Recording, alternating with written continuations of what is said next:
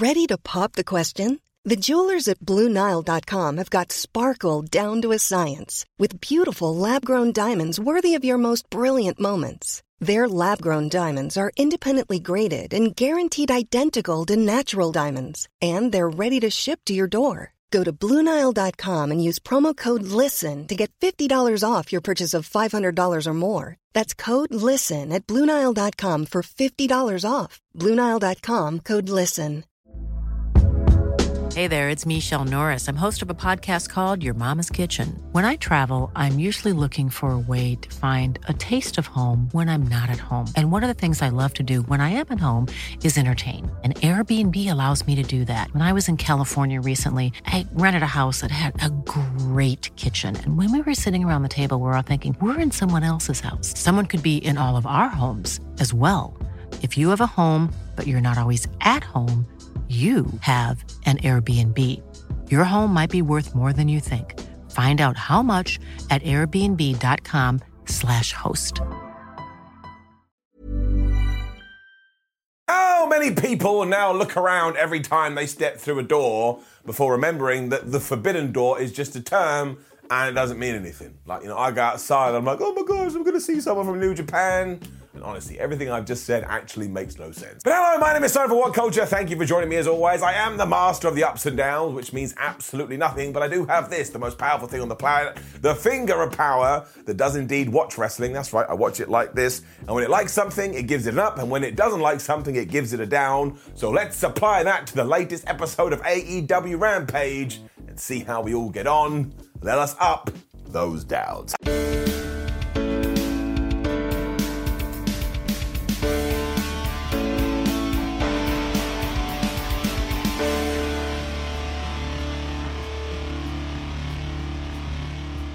Our first match on AEW Rampage was Roppongi Vice versus the Young Bucks, and do not forget, Rampage is filmed straight after Dynamite, so these fans had just watched Hangman Adam Page versus Lance Archer in a death match, so understandably they were quite tired.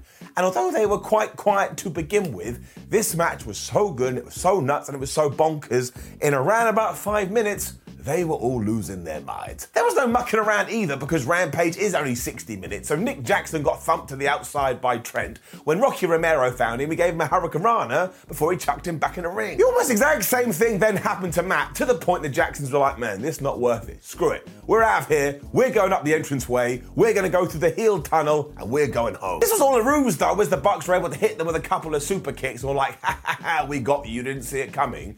And then after they had fought back in the ring, only to come back outside the ring, Nick Jackson hit this stupidest dive you've ever seen in your life. Now, Orange Cassidy didn't appreciate this, so he kind of wound the Young Bucks up before he went under the ring. Now, of course, Matt and Nick were like, well, we know you're there. We saw you. So they reached in, and who did they pull out? None other than Danhausen, and I was just having the best time. And you still get people going, oh, I don't like it because it's so stupid. And yes, that's the whole point. It is stupid, which is why it's brilliant. He instantly cursed Matt and Nick Jackson, which worked because they got taken out by a couple of dives. And as ever, as soon as his work was done, Danhausen was like, all right, chaps, it was nice seeing you, and he walked off. I love Danhausen. And what should happen on all AEW shows is that when Danhausen isn't on the screen, everybody else is going, but where the flub is Danhausen? From here, all four guys just hit the go button to the point there's no point me trying to recount it to you because I wouldn't be able to do it.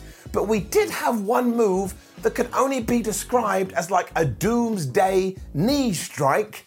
I mean, it was flubbing ridiculous. There was then a bunch of German suplexes, a bunch of super kicks, a tombstone attempt that was turned into the most devastating move in all of sports entertainment, the surprise roll up, an attempt at the more bang for your buck, which ended with an avalanche German suplex.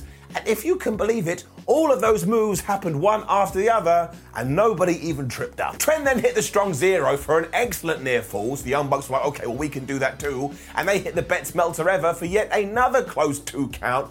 And then it was just move, move, move, go, go, go, jump up, jump left. We'll do every single thing in the wrestling handbook before finally Rocky Romero did get hit by the BTE trigger and the Young Bucks won. But you just have to give this a round of applause. If you like tag team fun being stuck into your veins and then pumped full of it, you gotta go watch it. I also never understand how they did this in around about 10 to 12 minutes. Like, I can barely go to the loo and back, and they must have done.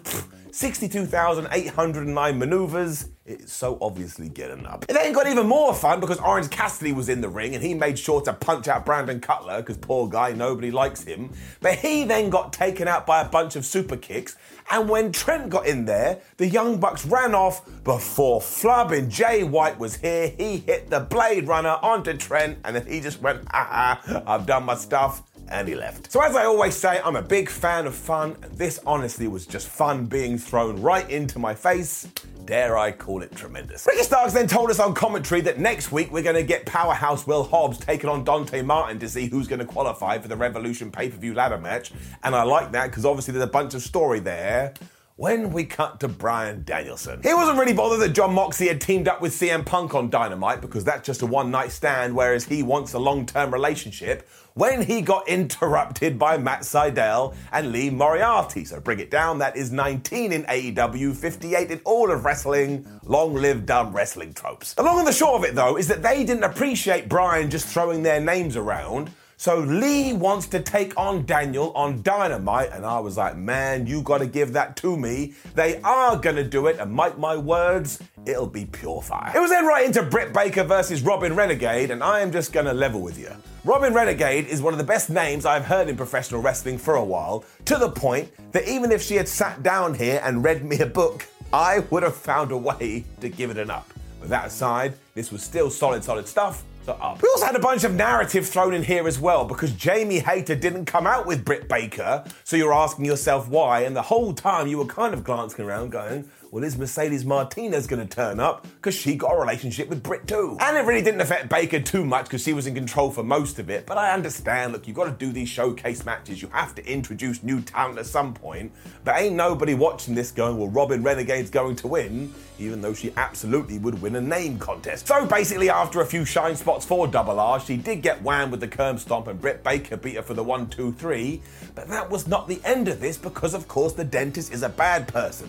So she got her glove and she applied the lockjaw. What the hell was going to happen? It, of course, meant that Thunder Rosa ran out to make the save, and for some reason, she ran up like this, like she was carrying some kind of cake, and it was so entertaining. She should do this every single time, but it didn't work because it was this juncture where Jamie Hayter was like, okay, well, I should go down there now. But also out came Mercedes Martinez because she hates Thunder Rosa. They beat everybody up.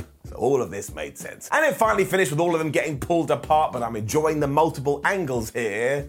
Obviously, also, long live Robyn Renegade. We then got the most wonderful back and forth video between Leyla Hirsch and Kris Statlander when we were reminded that Leyla Hirsch was basically abandoned by her parents when she was a kid.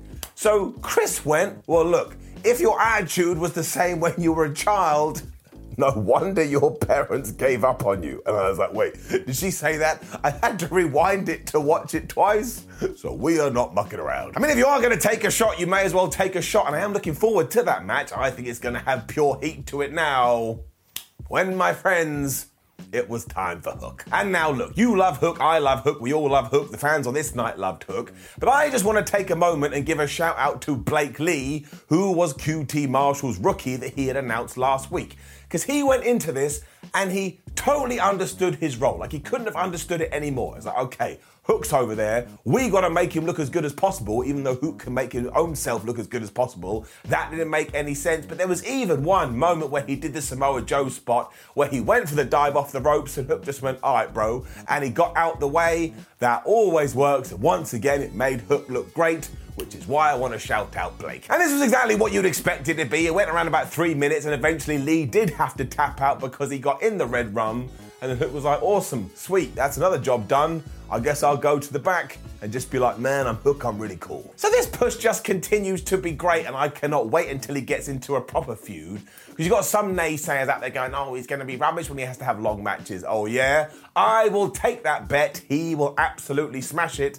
And we're not going to give it an up because I get it. Everyone on social media, fine. Every time we give Hook an up, we're to call it a hooker. Now, look, I don't think this is a good idea. And if my mum and dad watch this, I don't know how I'm going to explain it to them. But yes, Hook does something good. he gets just mark the up box. Somehow we did fit all of this into Rampage without it feeling like a powder keg that was about to burst. And we still had our main event that was for the AEW tag team titles that was the Jurassic Express taking on the ass, but excuse me, the Gun Club. And surprise, surprise, this was really good too up. For one, Austin and Colton Gunn are far better than we give them credit for, and surely this was a great showcase for them. And as we already know, Jungle Boy and Luchasaurus just improve every single week. I mean, their chemistry has always been there, but I swear it's growing. And the idea here was to absolutely try and convince you that the Gun Club could win, to the point, ironically, they started to act like asses, including when Colton blind tagged himself in and he just murked Jungle Boy with this lariat. I sat there and I was like, well, that's it, he's dead. They also did everything they could to stop Jungly Jim tagging in Luchasaurus, which is a very smart idea because he's a prehistoric creature, people. But you know how wrestling goes. You tease this for a bit, you tease this for a bit. Eventually, you do get the hot tag. And honestly, there are few better people at doing it in wrestling than Luchasaurus. I mean, he just threw these guys around like worms, whatever that means, and he gave them a double choke slam, and he hit a standing moonsault. And don't forget, that is massively impressive for someone who is basically a T Rex. I mean, you never saw that in Jurassic Park. There was also this awesome turnaround on the outside where Jungle Boy did go for a dive. The Gun Club got out of the way, so he accidentally hit Luchasaurus.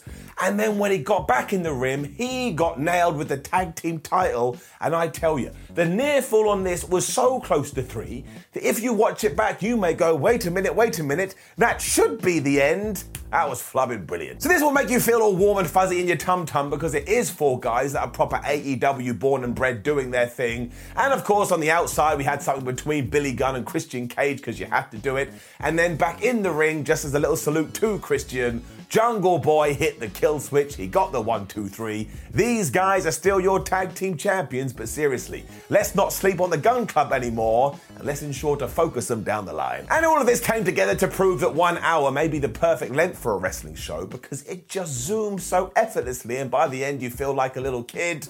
so, of course, overall, it's getting it up. Now, please do leave a comment below and let us know what you thought about last night's episode of Rampage. Like the video, share the video, and subscribe. Head on over to whatculture.com where you can read articles like this with your eyes. Make sure you follow us on social media. We have a ton of videos, including SmackDown ups and downs. Go and watch it, then watch this again. Just click videos.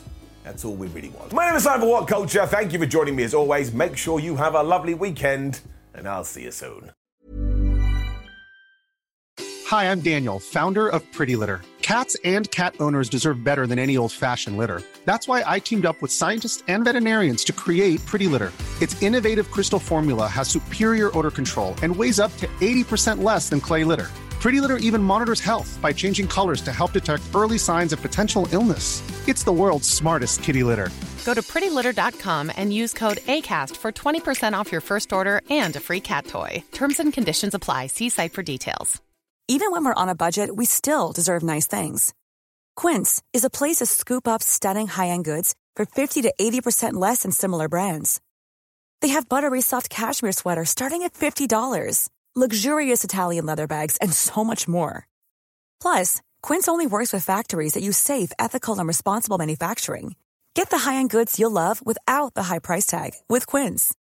Go to quince.com/style for free shipping and 365-day returns. Mom deserves the best, and there's no better place to shop for Mother's Day than Whole Foods Market. They're your destination for unbeatable savings, from premium gifts to show-stopping flowers and irresistible desserts. Start by saving 33% with Prime on all body care and candles. Then get a 15-stem bunch of tulips for just $9.99 each with Prime. Round out Mom's menu with festive rosé, irresistible berry chantilly cake, and more special treats. Come celebrate Mother's Day at Whole Foods Market